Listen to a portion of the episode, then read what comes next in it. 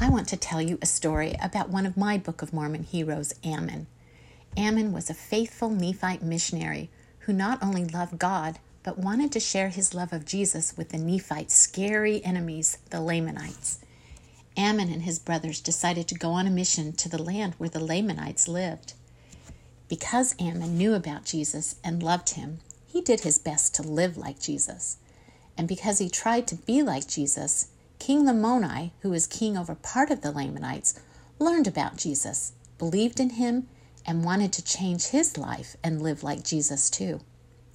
After a while, God spoke to Ammon and said, Go to the land of Middoni, which is another land where Lamanites lived.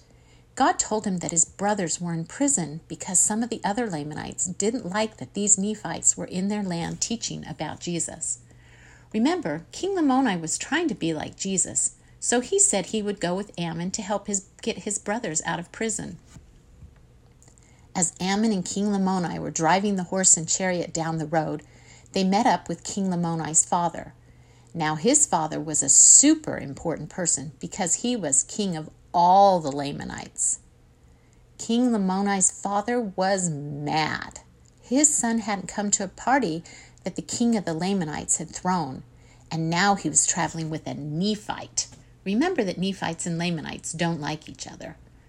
King Lamoni tried to explain to his father about the wonderful things that had happened in his life, but his father didn't believe him and was so angry that he told his son that he needed to kill Ammon and that he wasn't to go and help Ammon's brothers who were in prison, but just come home with him, his father.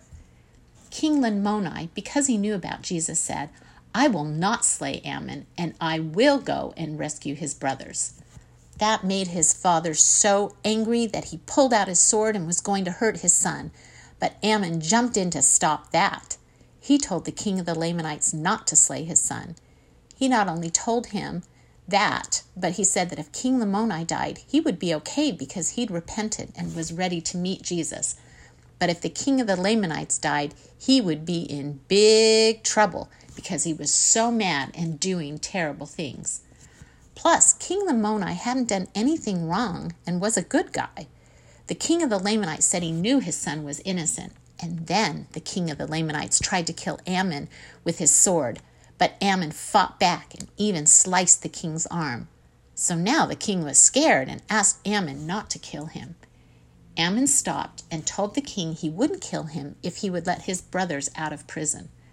The king was so scared, he said, I'll do that, and I'll give you half of my kingdom if you won't kill me. That's a lot of stuff, half a kingdom.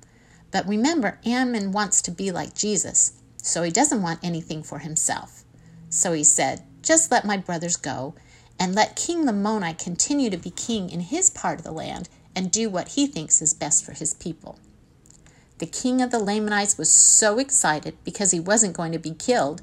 Plus, he was amazed how much Ammon, a Nephite, loved his son. So he agreed to help get Ammon's brothers out of prison and told his son he could keep being king without his father telling him what to do with his kingdom. Now, the best part of the story is that because of the person that Ammon was and how much he loved King Lamoni, the king of the Lamanites wanted to learn about Jesus. But that's a story for another day. And so off went Ammon and King Lamoni to free Ammon's brothers. And that too is a story for another day.